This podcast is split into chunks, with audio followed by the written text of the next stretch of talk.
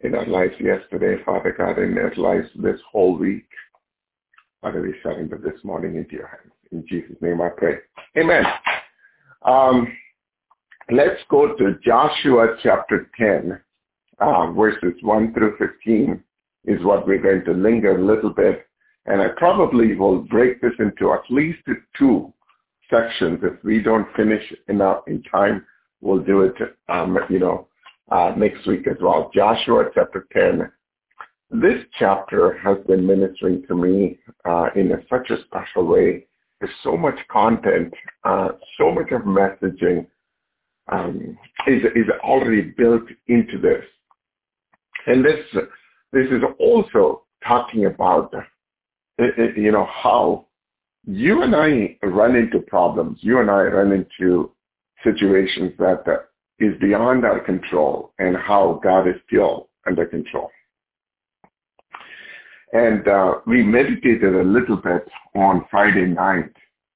And for those that were there on Friday night, you know, you'd know um, God was just like, a, you know, blowing through that phone line on Friday night in, in such uh, um, strength and tenacity. And I just pray that the same thing will uh, we'll, we'll go through this in this next two weeks as we meditate on this place. And uh, um, one of the things that, um, that we've been doing all along is to meditate on on prayer. So this is also there, there is a, a line of prayer that's going to come in the middle of it, and then we will also see um, the, the God's faithfulness in all of this, right?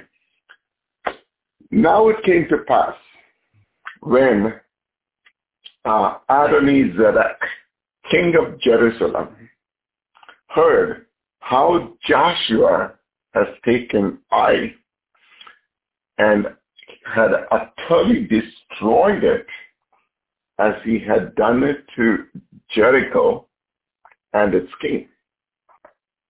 So he had done to Ai and its king and how the inhabitants of Gibeon had made peace with Israel and were among them, that they feared greatly because Gibeon was a great city, like one of the royal cities, and because it was greater than Ai, I, and all its men were mighty. Therefore, Adonizedek, king of Jerusalem, sent to Hoham, king of Hebron, Piram, king of Jarmuth, Zaphiah, king of Lachish, and Debir, king of Eglon, saying, Come up to me and help me that we may take or we may attack Gibeon, for it has made peace with Joshua and the children of Israel. Therefore, the five kings of Amorites, the king of Jerusalem, the king of Hebron, the king of Jarmuth, king of Lachish, and king of Eglon, gathered together and went up. They, they and all their armies were camped before Gibeon and made war against it. And the men of Gibeon sent to Joshua at the camp of Gilgal, saying, Do not forsake your servants. Come up to us quickly, save us, and help us. For all the kings of Amorites who dwell in the mountains have gathered together against us. So Joshua ascended from Gilgal, he and all the people of war with him, and all the mighty men of valor. The Lord said to Joshua, Do not fear them, for I have delivered them into your hand. Not a man of them shall stand before you. Joshua therefore came up uh, them suddenly, having marched all night from Gilgal. So the Lord routed them before Israel, killed them with the great slaughter at Gibeon, chased them along the road that goes to Beth Horon, and struck them down as far as Azekah and Makkedah. And it happened as they fled before Israel and were on the descent of Beth Horon that the Lord cast down large hailstones from heaven on them as far as Azekah, and they died. There were more who died from hailstorm than the children of Israel killed with the sword. Then Joshua spoke to the Lord in the day when the Lord delivered them up the Amorites before the children of Israel. He said in the sight of Israel, Sun, stand still over Gibeon, and moon in the valley of Ajalon. So the sun stood still, and the moon stopped till the people had revenge upon their enemy. Is this not written in the book of Jasher? So the sun stood still in the midst of heaven and did not hasten to go down for about whole day. And there has been no day like that before it or after it that the Lord heeded the voice of a man, for the Lord fought for Israel. Then Joshua returned, and all Israel with him, to the camp of Gilgal. Praise the Lord. I'm going to title this message as the sun stands still. It is, it is a, a very powerful, powerful imagery that God is leaving with you and me um, this morning as we just like uh, listen to what God is doing here. Now, what is the background behind all these things? We need to know a little bit of background. And as I was reading through these different names of these cities and the kings, uh, it, it, was hard enough to just like uh, call out their name or pronounce their name. But there is a very significant, you know, importance to all of these things. And nothing in the word that is written is written uh, without a meaning or reasoning behind it. No words in the word of God has ever written that that is like a you know a, a, a filler word in the word of God.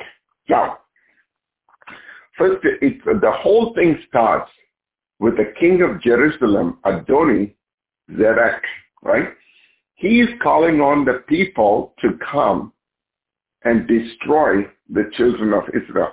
So they may wonder why is the king of Jerusalem is making a war against Israel, right?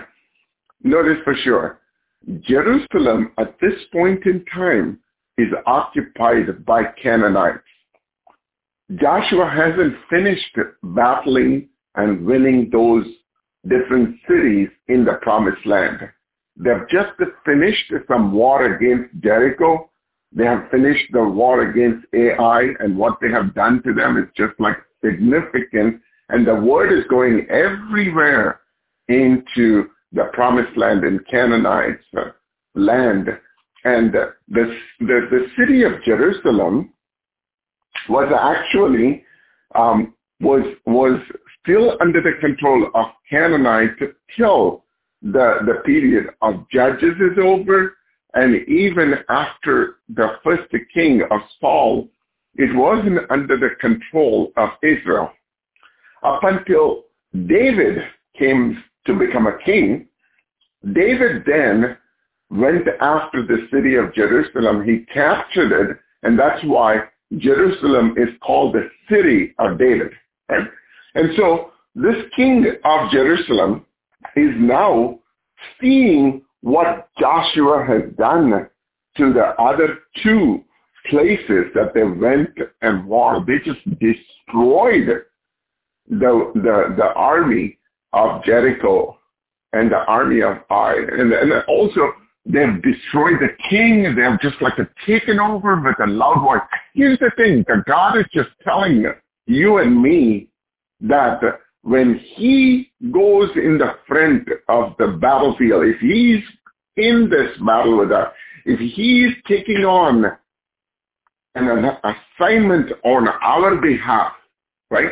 The Bible says in Isaiah chapter 64, verses 4, no eyes have seen, no ears have heard a God besides you from ancient days who acts for those who wait on him. So when we wait on this God, then the God of this this universe, the, the, the, this creation adores this King and the King of Kings that is sitting on the throne. That when he steps into the battlefield, there is no strongholds that can handle the power and the magnificence of God, right? And the king of Jerusalem, Adonizedek, knows about this. And so what he's doing is that he's calling on the other kings that were nearby and he's calling on them, the Amorites and the, you know, the people from the, uh, the other nations nearby so they can actually go after, right? Not Israel. They were not going after Israel they were going after a city called Gibeon. Okay? Why?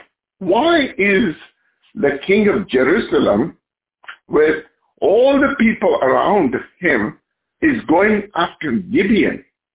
Right? We need to have a little bit of a background on the city called Gibeon. Okay. So far, Joshua has finished capturing only Jericho and Ai at this point, when the, the people from Gibeon saw that, right? The people from Gibeon are actually, uh, even here it says that uh, Gibeon was a great city in, in verse 2. They were one of the royal cities because, um, you know, they, they even say the men that are in Gibeon are mighty warriors, right? These are people who was controlling a large piece of land and they were considered really powerful in that region, right? Makes an alliance with Joshua and the children of Israel. They, they, they did something, we will come back to that one, but Gibeon by itself is, is just a, a royal city, right? Now, they are not going, these kings, these five kings, were not going against the children of Israel. They know their God will fight on their behalf. Right? But they're going after Gibeon because they know if they can take over Gibeon, then they can make a statement against the children of Israel. That's what they want to do. They want to go capture this city called Gibeon. Right? Now, why is this important, Cyril? Why are you taking this much of time to talk about these various cities that uh, is needed? I'm here to encourage you this morning. Sometimes, not sometimes, all the time, the enemy knows if he's going to come after you, they know the, the, the, the, all the spirits of the darkness knows, the rulers of this earth knows that the moment they touch you, then they're touching the apple of his eyes. That, that when they come after you, then you are not the one who's going to actually get like a fret, fretted over and fighting over. We've already seen the battle belongs to the Lord. And the enemy knows if we just like to take one step backwards, then our God is going to be in the front. And taking you down is going to be difficult. Right? But if I can go after the one that you love, who doesn't have the same kind of the belief system as you are, if if the if that enemy thinks that I can go after their children who is not as strong as they are, I can go after their husbands or wife. If I can go after their mom or dad, if I can go after someone who doesn't have that same kind of a protection, then I can actually shake the children of Israel. I can shake the godly men and godly women. If something happens to our loved ones, we are broken. We are, we are shaken. We, we start to doubt our God. We start to doubt what God can do to us because we somehow equate what happens to our children or children's children as if that is happening to us. Yesterday, this guy, um, you know, James Armstrong from uh, St. Gabriel Church, uh, Catholic Church in Charlotte, he was doing a game, and uh, he he he was doing this Simon Says, right? And when he said, like a Simon says, touch your nose, the kids were touching their nose. The Simon says, touch your feet, the, the children were touching their feet. Right? Simon says, dance, or Simon says, move around. Simon says, rotate yourself. They were doing it. All of a sudden, he would take that word, Simon says, and he would say, go ahead, walk in the front and they will all be walking in the front without the Simon says. Right? And sometimes in our prayer life, that's what we're doing. When we are in the presence of God and when we see some, sometimes the enemy takes over and just like it starts to dance over our children, our children's children, or he does something to our loved ones, uh, we forget the promises of God. We forget what God did on the rugged cross. We forget the salvation that we receive. We forget the redemptive power and the blood of Jesus Christ. And we forget all that. And we just like to lose ourselves. And that's what the enemy wants to do. And that's what the enemy here was trying to do to the city of Gibeon. They were going after something that the children of Israel made alliance with.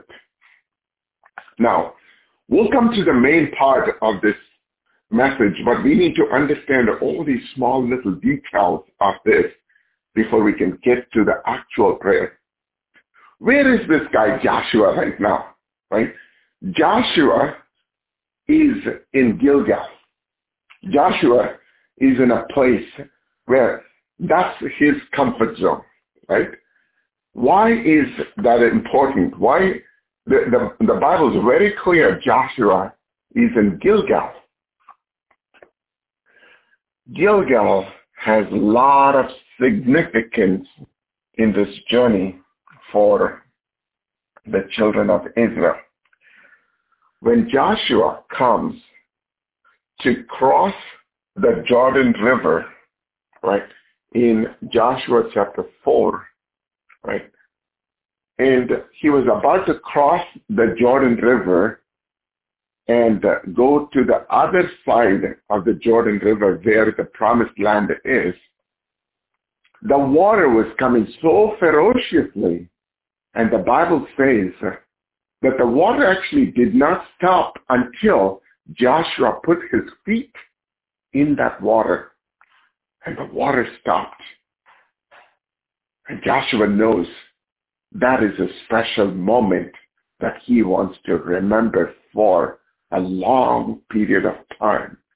And so he creates a memory stone in that water to just remember what God has done to them. He places 12 stones taken from the river representing the 12 tribes that crossed through the Jordan River. Right? And it should serve as a reminder to the children of Israel. So where is Joshua? He's in Gilgal looking at that memory stone pretty much every time that he is about to go into a battlefield. Before he goes into something, he is actually looking at what God has done for them. Today morning, I really think we all should create those memory stones. And those memory stones have to be there for us to look at every day before we start our day. There's got to be a memory stone. There's got to be a memory. There's got to be a miracle that God has done to each and every one of you and me. We have to be in Gilgal every single day. We have to look at that memory stone every single day. We have to source our strength from that memory stone. And that's what, what Joshua was doing. Joshua was staying where he is constantly reminding and telling his soul what his Savior has done in front of people. Not only that, Gilgal, has a couple of other things that are going on as well.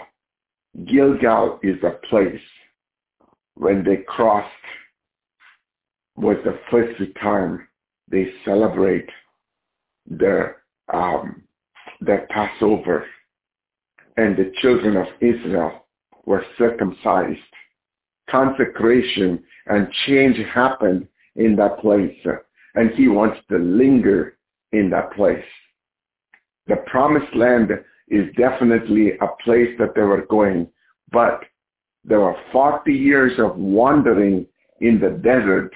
None of them were consecrating themselves and circumcising themselves. This was a time for the first time they were obedient to God's word and they just like circumcised themselves in this place called Gilgal where their old things have washed away. No longer they were carrying that slavery any further into the promised land. The children of Israel, when they left the Egypt, when, when they were there in Egypt for 400 years and then when they left the Egypt, and as well as uh, in those 40 years, there were new children that were born in the desert. But when they were about to go into the promised land, he stops at Gilgal, celebrates the Passover, and circumcises the people. Why is that important there? Today morning, God is just saying, not only that we need to be in a place where the memory stones were placed, but we also need to remember the time that God intervened to change our heart. We need to remember our salvation. We need to remember the day. David says, God, I just want the same joy that I had when I gave my life. God, I, I just want to linger in the joy of salvation. Right? We need to go and, and pause our life to just like to think about the day that we gave our life to Christ. We need to remember the Gilgal where our life changed, the moment the life changed. We need to remember if, if you have a chance to go back to that day when you gave your life to Christ, you know how much joy that was restored in that day. Over the years, enemy tries to steal that joy out of you and me. And God is saying, no, come back to Gilgal because you have to be strengthened and the joy has to be restored and the joy will be restored when we think of the fact that that particular day, that particular moment, that particular message that you and I heard is to open the doors to eternity that we will never be the same. And our, our names are written in the book of remembrance. Our name is written in a place where we can actually be assured of the future. This place that we're living in is just a pass by. We are not going to, we didn't bring anything into this earth and we're not going to take anything from this earth. But what we do on this earth is actually a, a, a, a, treasure that we are storing up for the future. And the treasure that we are storing up, the number one treasure that we are storing up for the future is our lives given up to Christ. And that's where Joshua was. The place where the consecration happened. Number three, for 40 years, God was feeding the children of Israel. But the moment they stepped their foot into this place called Gilgal, the food that they were receiving from the skies, the manna, stopped and the, the, the children of Israel is now given strength to produce food on their own. All along they saw the land that they were passing by those 40 years wasn't the land that they can actually cultivate and get some food out of it. The desert that they were in is not handling the, the seeding. It wasn't a place of permanence. It was something that they were transitioning through. But now God has brought them to the place of permanence where they can actually sow seed into the ground and get something out of it. Why is that important? God wants us to mature in this life the maturity part is so critical. Why? Because we have been drinking the milk. We have been drinking like a child. But God matures us to a place where we can actually start to eat semi-solid food.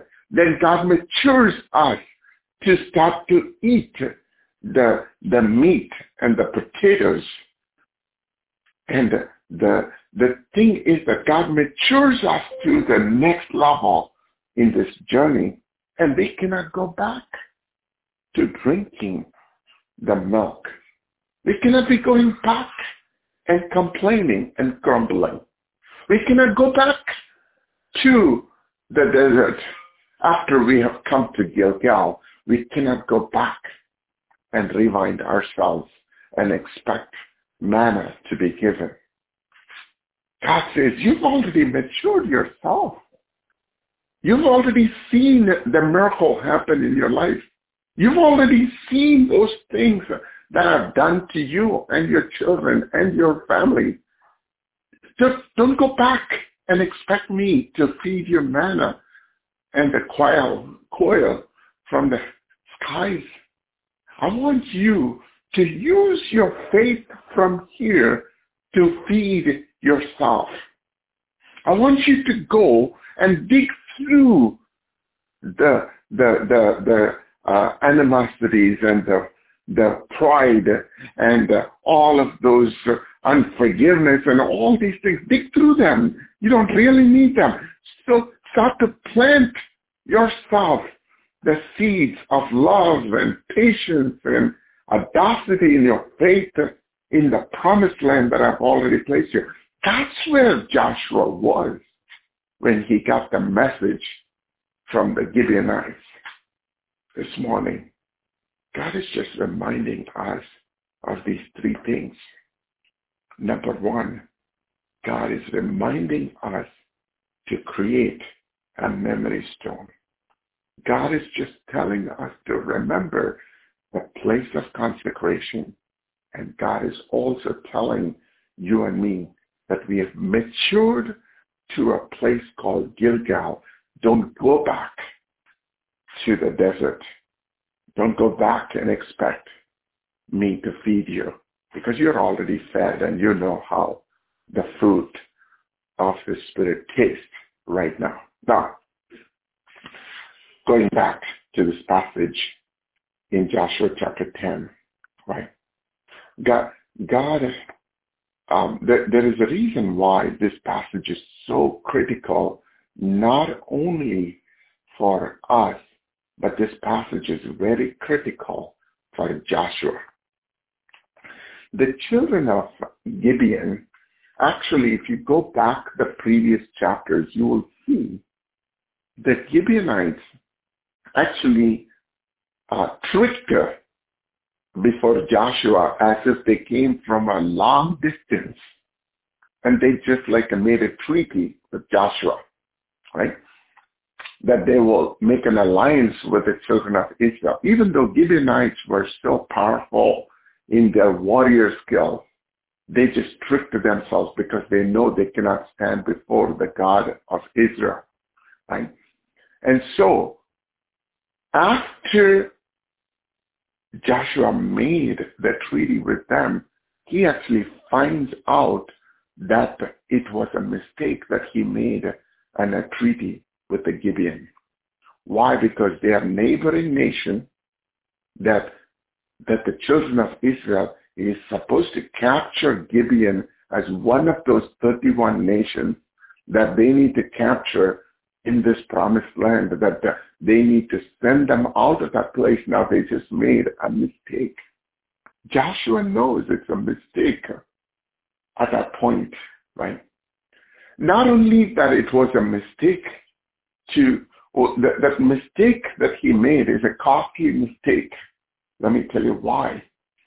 Because they made a treaty with the, the king of Gibeon, now he is faced with a challenge that he could have taken it light and gone there one day. But God, but God is bigger than Joshua's mistake, and God is bigger than your mistake and my mistake. The thing is this, is it true Joshua made a mistake? Absolutely. Should Joshua consulted God before making a mistake? Absolutely. If they have consulted God and taken God into account before making the decision, then they need not have walked through that uh, path of 20 miles in night to go to Gibeon to fight. But here is the number one assurance that we have. God is bigger than your mistakes and my mistakes. There are times that we are not on the right side of the wrong. There are times that we have been in the wrong side. We know that. We know that we have made a mistake. And what we are going through is is is an after effect of the mistake that we made. But here's the thing, and Mr. Laurie touched on this a little bit this morning as well. There was a man, there was a father yesterday in that prison. There were four men out of all the men that had seen their children come. Four of them did not have their children come. But the day before, when the prison asked them, what do we do with these four guys? Because we knew the day before that these four guys are not going to get their children. And so I asked the management if they're if they are okay, the management is okay that these men, these four men can be in that room, they can be serving. I'm thinking we already have 60 people, four more is not going to hurt. So let these guys be there. They will just get a chance. Let them come and do something uh, in that room. That's what was going in my mind. Right? But one of those four in the morning, when I saw him, when we saw him, came crying.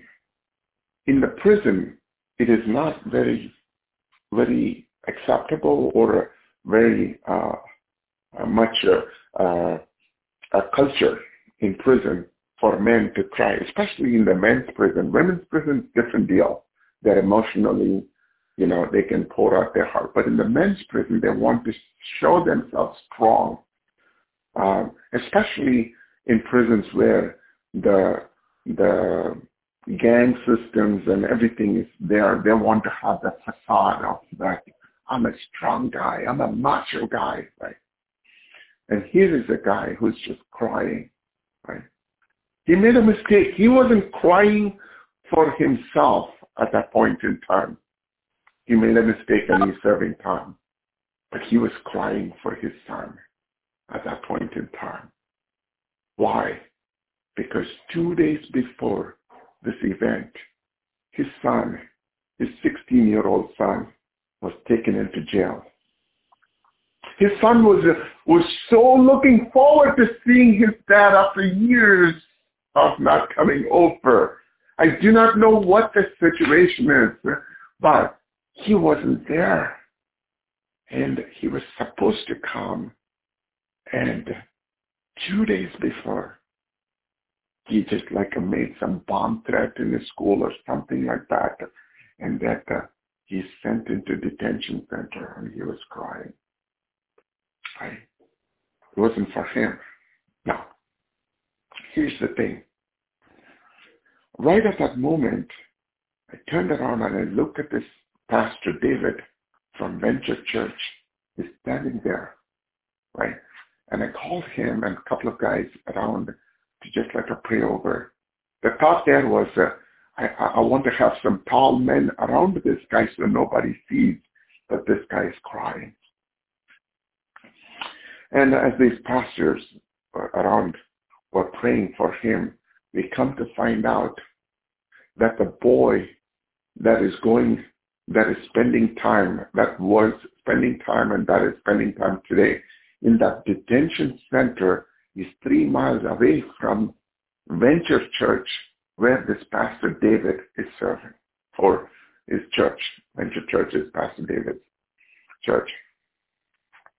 And he said, when I met with him about like a two or three months ago, one thing that was really lingering in Pastor David's heart was to go to that detention center. It was burning his heart because that detention center is between his house and his church. And every time he saw that detention center, his heart was just like a burning and fueling because he knows that there are kids in that detention center that don't have Christ, that don't have any uh, way to work with them.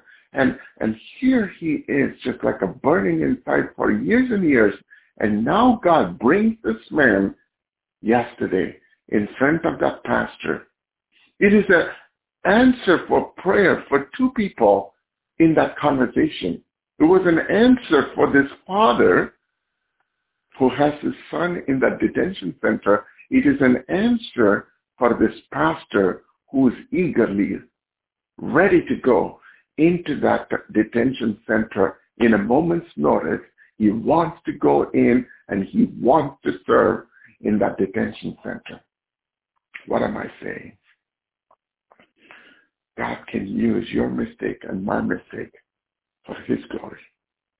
Why? Because he's bigger than our mistakes. Yes, you know, uh, the, the things could have been done differently by Joshua, right? But now Joshua, because of his mistake, he's not just facing one king, he's facing five kings in one battle. Right?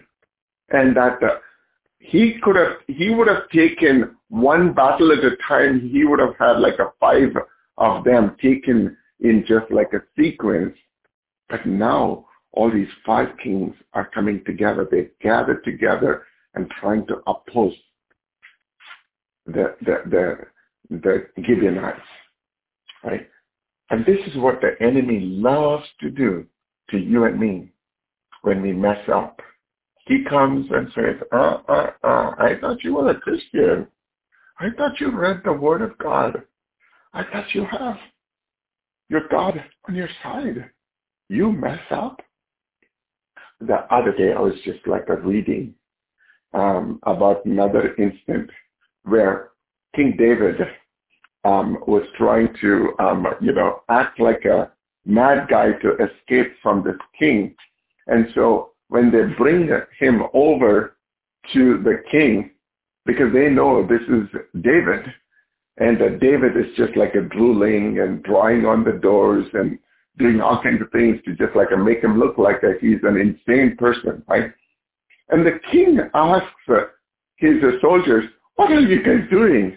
You're bringing a madman in front of me? Do I not have enough madmen in my city? Do I not have enough insane people in my? It's like the king was just like uh, getting angry with the soldiers. Why?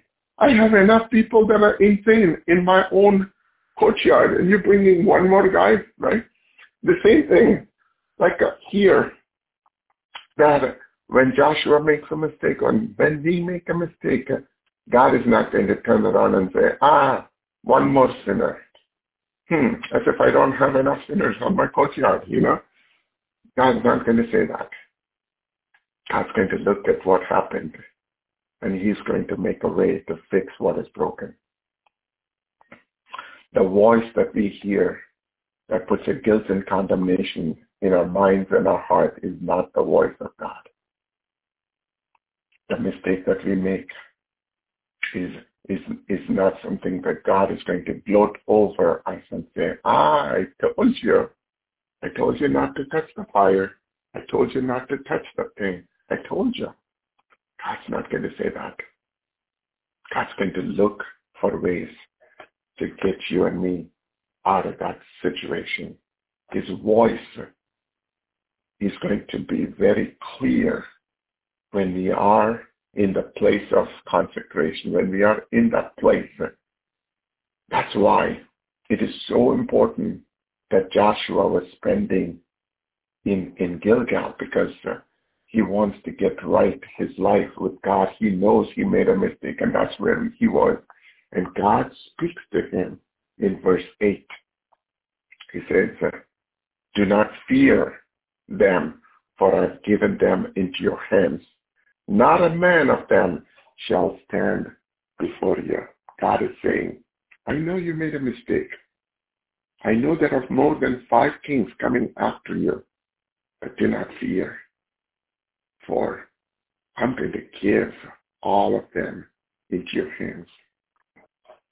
I do not know who you are in this line that is fearing about tomorrow, that is fearing about the next week or the next month, or you're fearing about your health situation, you're fearing about your children, you're, you're fearing about your children's children.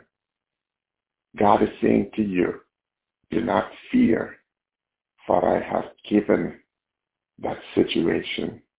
The, the situation that has brought the fear in you has no chance to stand before me, says the Lord. That's what he's telling Joshua. Do not fear. I know the mistake has caused your problem multiplied by five right now. Right? But God is going to not keep account of our mistakes. He's going to keep account of his grace and mercy. He is bigger than our mistakes. Number two, God is in the battle with you and me today. Verse 10 and 11 says, the Lord routed them before Israel, killed them with a great slaughter at Gibeon, chased them along the roads that goes to Beth Horon and struck them down as far as Azekah and Makkedah.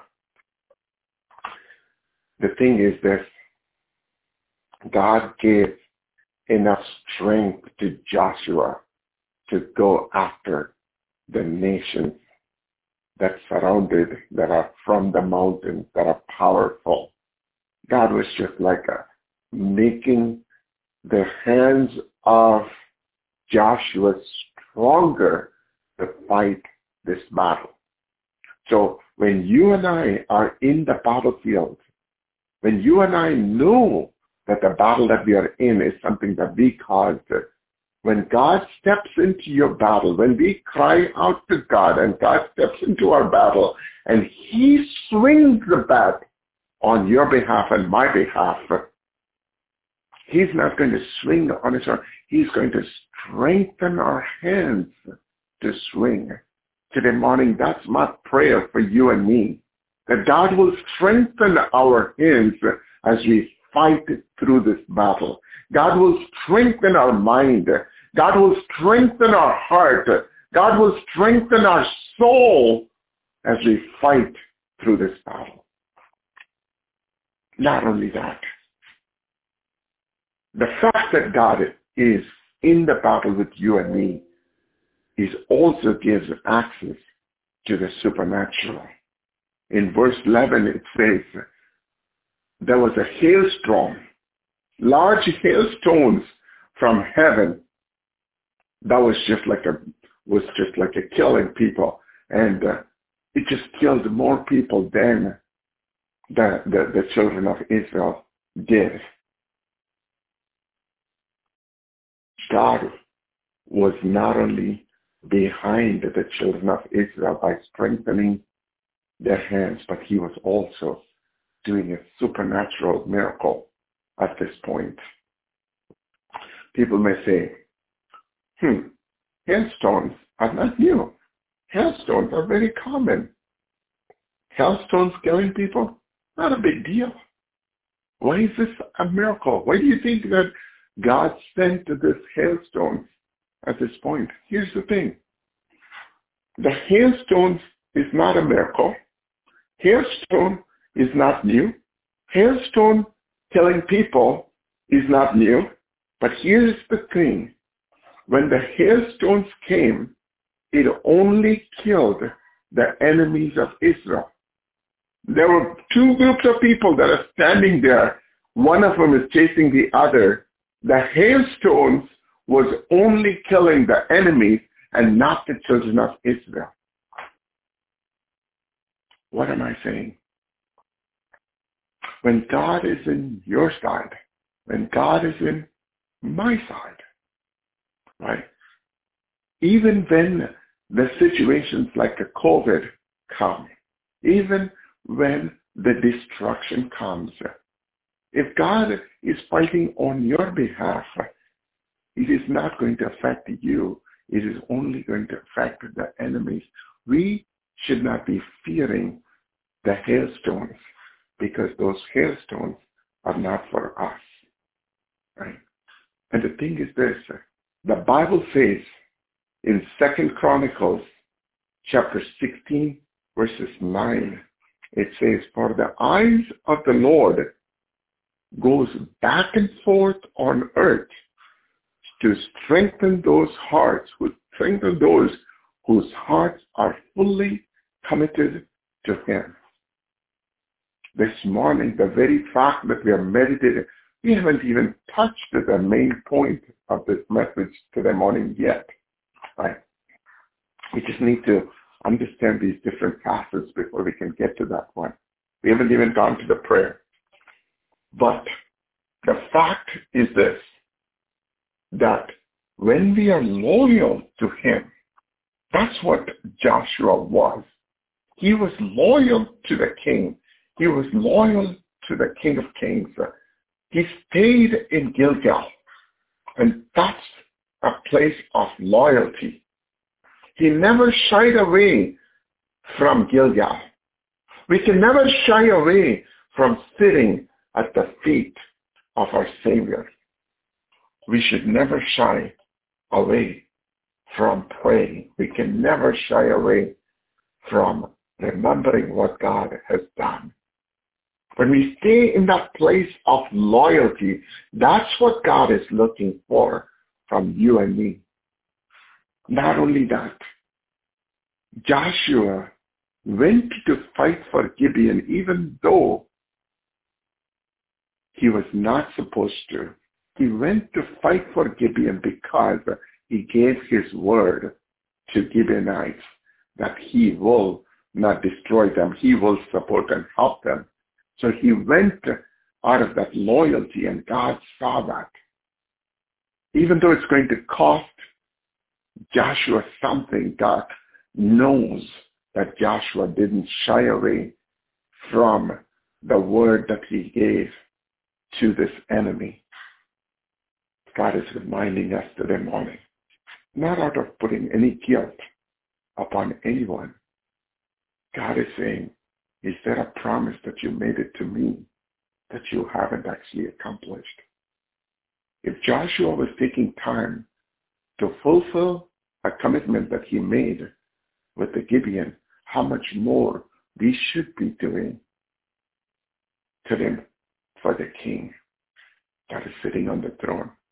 God is just saying, is there anything that you've actually committed that you haven't actually done?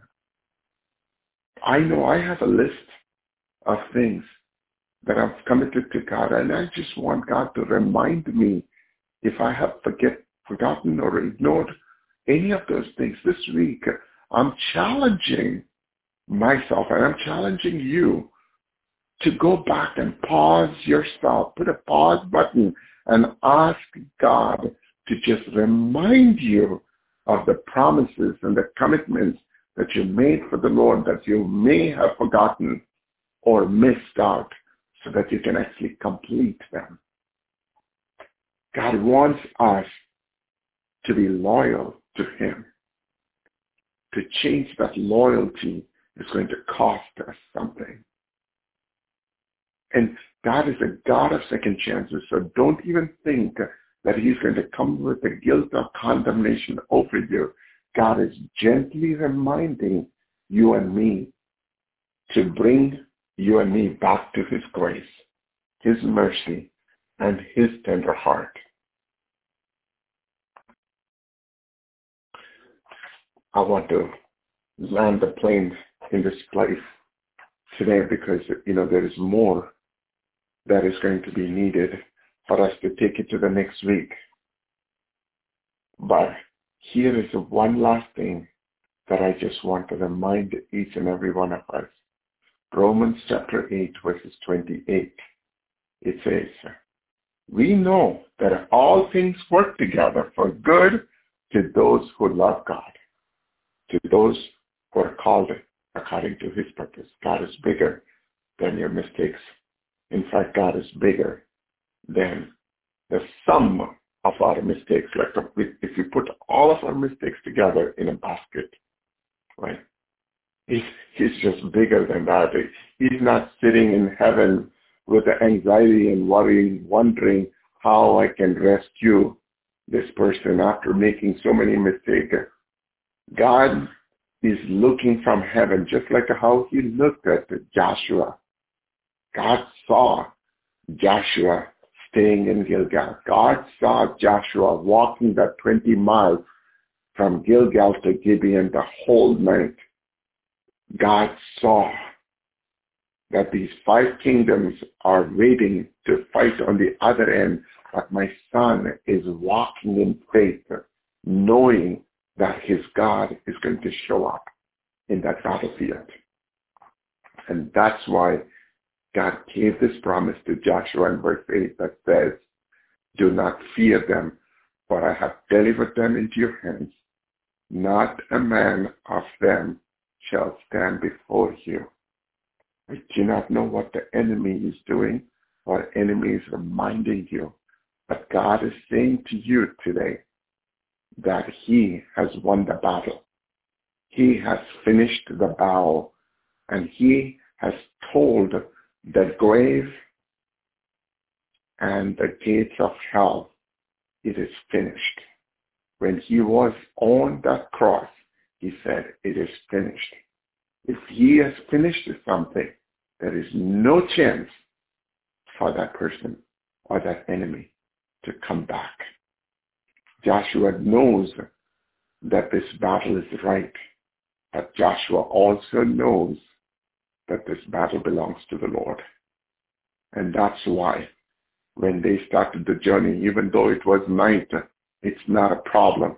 Were they tired the next day morning? Of course they were tired because they walked the whole night with all the armor and everything into that battlefield. But they marched on all night because they know in the morning all they needed to do is to show up because the battle belongs to the Lord.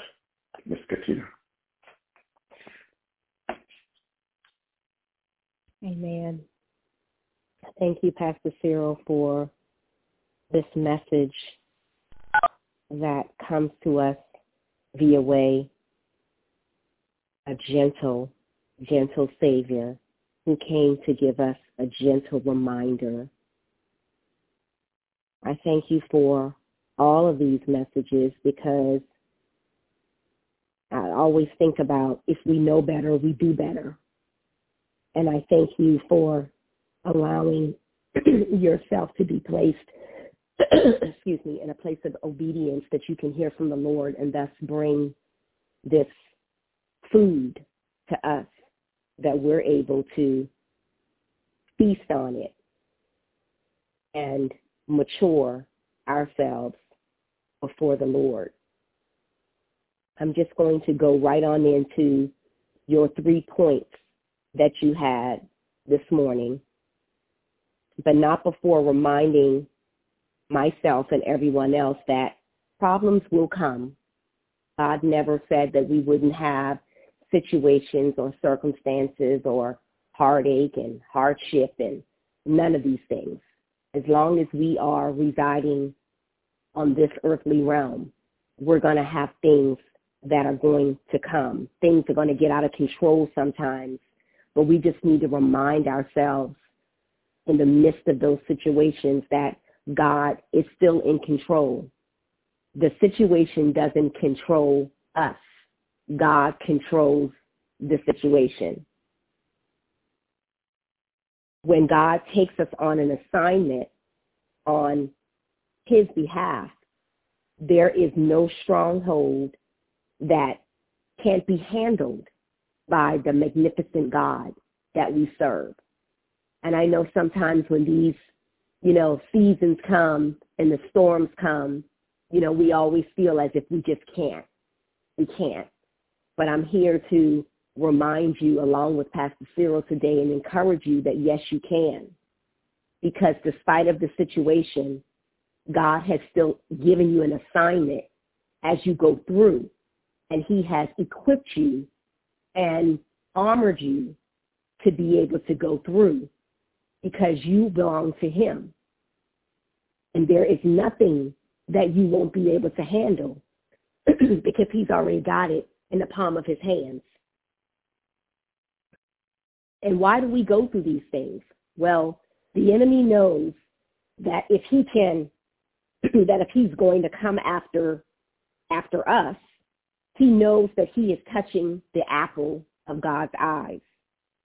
So when he can't get to us, he wreak havoc in things that are close to us. He used our children. He used our spouses. He used our family members. He used our neighbors. He can use whatever it is that he thinks that matters to us to try to get to us when he knows that he can't directly impact us. He can't directly, so I guess he sort of indirectly tries to get to us. And these are just attempts, right? He's not he's not going to win because he's already defeated, but he wouldn't be the enemy if he wouldn't try. But sometimes when we are in those trials and in those storms and in those situations, we sometimes tend to want to fix the situations ourselves. Like Mother Sarah likes to say, my name is Sarah, it's not Savior. We sometimes want to be the Savior in the situations, but and we go ahead of God when we see that the enemy is trying to get to us. We want to immediately go into action mode instead of going into prayer mode. We forget about the power of our God. Joshua, Joshua didn't forget. Joshua, in the midst of, he put his feet in the water and the water stopped. Saints, we can put our feet in the water today and our situations will stop. Our circumstances will stop. The flood will stop. The storm will cease. The winds will subside. Joshua created spiritual markers when he realized that the power that was in that place, the power that was in the water, the power that was in his feet, the power of the God that he served that stopped the water. He did not want to forget about that moment.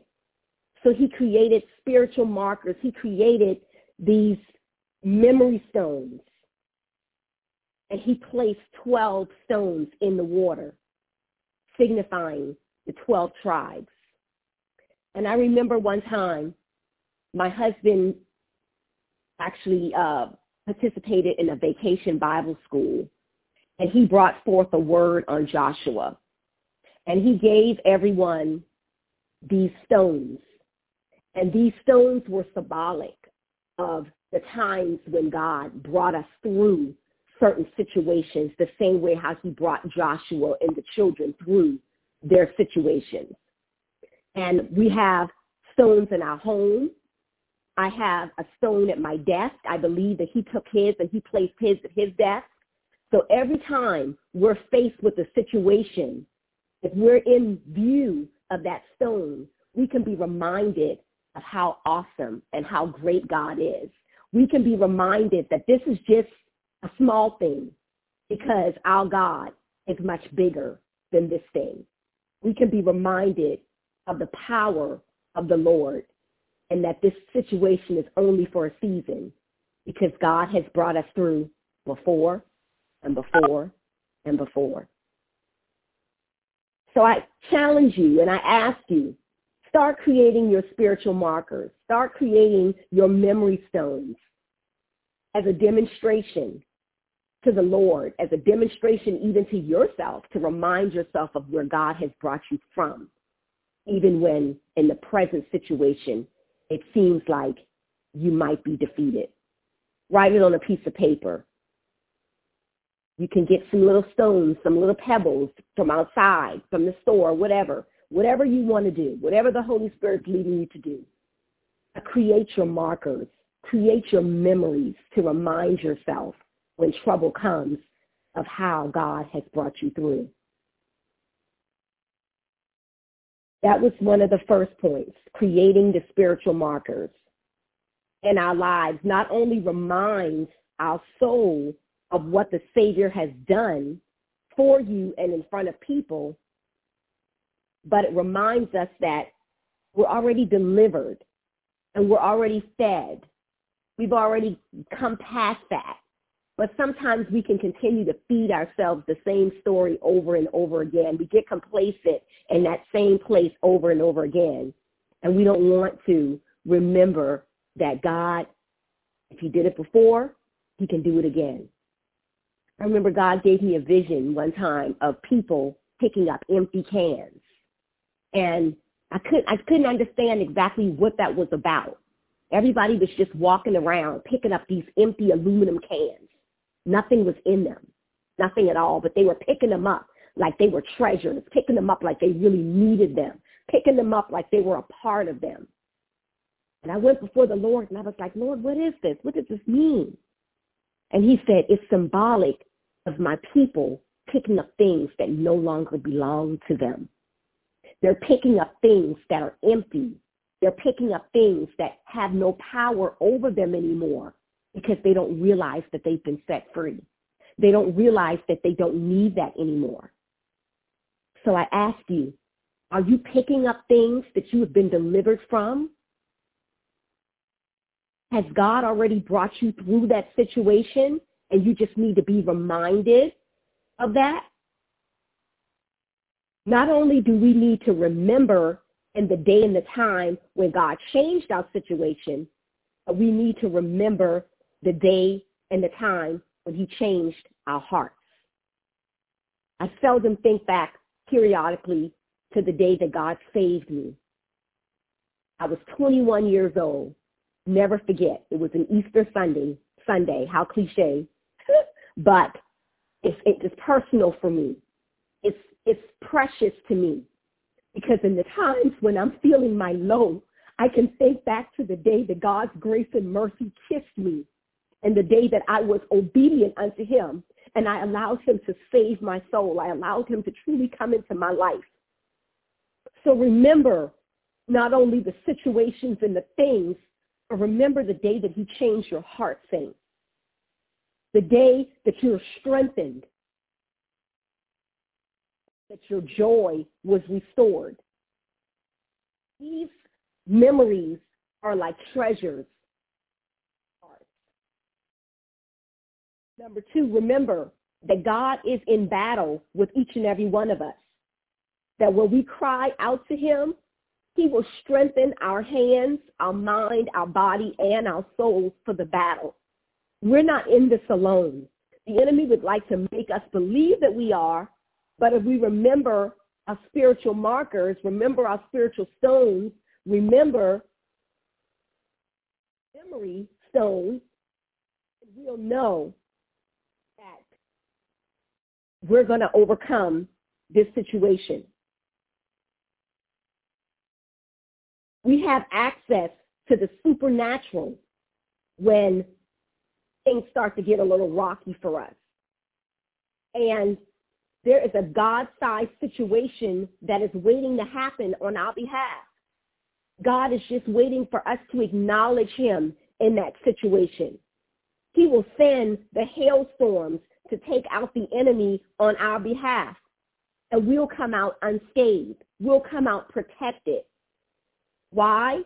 Because God is on our side when we are loyal to him. Because we are, from our week's past lessons, a people. Who are the people? We are the people. The people that are obedient, the people that are loyal to him. He will protect my people, his people. He will protect you.